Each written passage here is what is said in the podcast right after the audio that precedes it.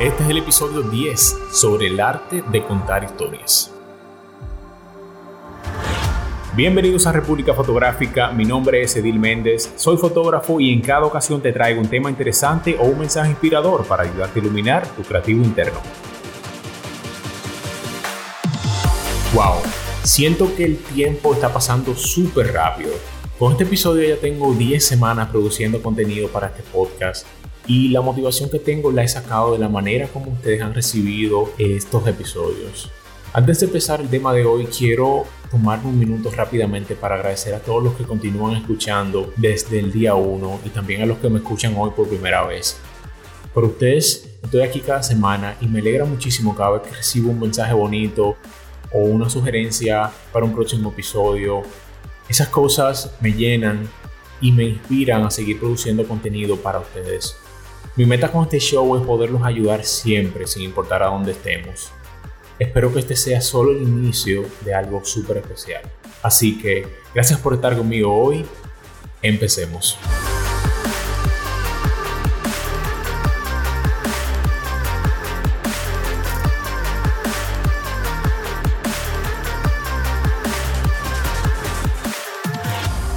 Dentro de cada uno de nosotros hay un narrador natural, esperando ser liberado. Así lo dijo Robin Moore. Contar cuentos es la forma más antigua de enseñanza. Las historias nos definen, nos dan forma y nos hacen. Las historias son tan relevantes que aunque no todas las culturas en el mundo sepan leer o escribir, cada una de ellas cuentan sus propias historias. Esto nos dice que las historias son parte integral de la cultura humana y que la narración no tiene límite en el tiempo. En una práctica creativa como la fotografía o la pintura, esto es una forma de que el artista narre una historia con una serie de imágenes. Lo que pocas personas se dan cuenta es que hay una diferencia entre hacer una imagen y contar una historia a través de una imagen. En la narración visual, las imágenes se ordenan de manera específica, ya sea cronológicamente o como una serie, con el objetivo de atrapar la atención y la mente del espectador. ¿Por qué contar historias debería ser una prioridad para ti? Primero, lo más importante, permite desarrollar una conexión más profunda con tu audiencia. Contar historias es una experiencia humana que es fundamental y que une a las personas. Así que cuando cuentas una historia creas un impulso para crear conexiones más fuertes. También la narración de historias visuales es un método genial para aprender. Una de las cosas especiales de las historias es que transmiten conocimiento y significado. Le dan contexto al espacio y a lo que quieres transmitir. Además de ser una herramienta estratégica importante, la narración de historias puede ser una herramienta táctica que permite involucrar a los consumidores. Debido a que hay tanta saturación en los medios, los consumidores no solo buscan experiencias diferentes, sino también formas distintas para recibir esa información. Una buena historia detrás de una imagen ayudará a que tu trabajo se diferencie de los demás. Ahora te voy a dar algunos consejos para empezar a incluir historias en tus proyectos. Empecemos por planificar. La planificación es una parte esencial del proceso de narración visual. Lo que tu mente no sabe, tus ojos no pueden ver. Debes planificar con anticipación para darle una estructura a tu narrativa. Tu plan debe incluir seleccionar el tema, investigar sobre él, aclararlo o simplificarlo y finalmente planificar tus imágenes. Piensa en el tipo de gráficas que quieres capturar para transmitir tu mensaje. Al igual que una película, tu narrativa visual debe tener una toma principal o de apertura. Debe tener tomas secuenciales y debe tener una toma final. Otro aspecto importante es que es una buena práctica mantener constante el tratamiento del proyecto que estás produciendo. Esto significa que debes mantener cierta consistencia en la luz, en el estilo y en el tratamiento creativo del material luego de realizado. Esto ayudará a que las imágenes fluyan. Si quieres aprender más acerca de cómo puedes desarrollar tu coherencia visual, asegúrate de escuchar el episodio 8 donde te hablo precisamente de ese tema.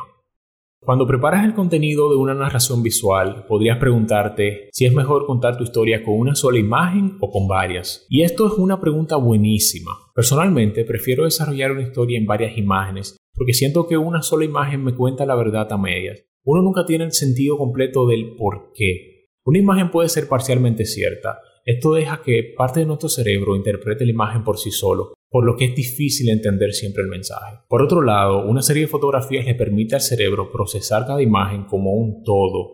Ten en cuenta que la primera y la última imagen de la serie son las más importantes. Estas se denominan como imágenes objetivo. Son el tipo de imágenes que abren y cierran la serie para captar la atención del espectador. Igual que un libro que inicia con un hecho impactante, esto de seguro te mantiene leyendo hasta el final.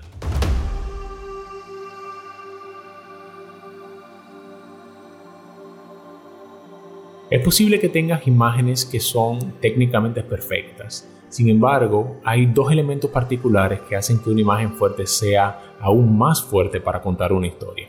En primer lugar, las imágenes deben ser emotivas para tener algún tipo de impacto emocional con tu espectador. No todas las imágenes deben contener un elemento humano para moverte emocionalmente, más bien podrían ser cualquier cosa, pero las imágenes deben evocar un fuerte sentimiento emocional en la mente del espectador.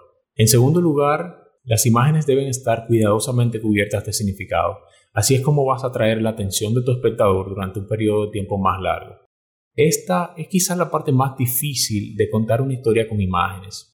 Crear una narrativa de 100 imágenes, todas con un tema y una configuración similar, es una forma segura de perder la atención de la gente. Así que aprende a reducir y excluir. Esas 100 imágenes podrían reducirse a las 10 mejores o a las 5 mejores, Así que aprende a ser selectivo y comienza a compartir solo tus mejores imágenes. Por último, confía en tus instintos. Imagínate que andas por una ciudad muy ruidosa, con muchísima gente caminando a tu alrededor, muchas distracciones, pero tienes tu cámara en la mano.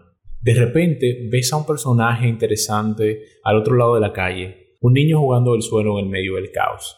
Y piensas, esa es la foto. Te acercas lentamente y tomas esa imagen.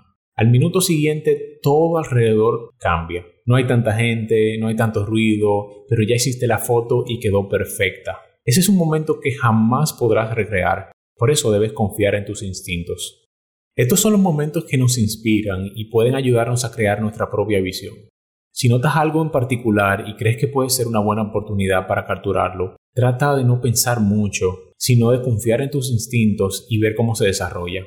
Pero si esa foto que tomaste no quedó perfecta, no tengas miedo al fracaso. El miedo al fracaso está relacionado con el miedo al rechazo y a las críticas de los demás. Es perfectamente natural, normal y saludable fallar. Todas las personas exitosas han fallado. Fracasar te va a ayudar a comprender la fórmula que mejor funciona para ti y eventualmente dará sus resultados con cierta consistencia.